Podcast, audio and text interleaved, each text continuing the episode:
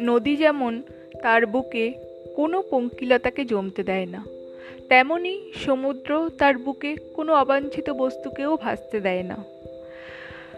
ঠিক মানুষের জীবন এমনই হওয়া উচিত, কারণ মানুষের জীবন তো শুধু আনন্দে ভরা নয়, আনন্দের সাথে থাকে দুঃখ, আর থাকে সমাজে চলতে গেলে ঘাত, প্রতিঘাত।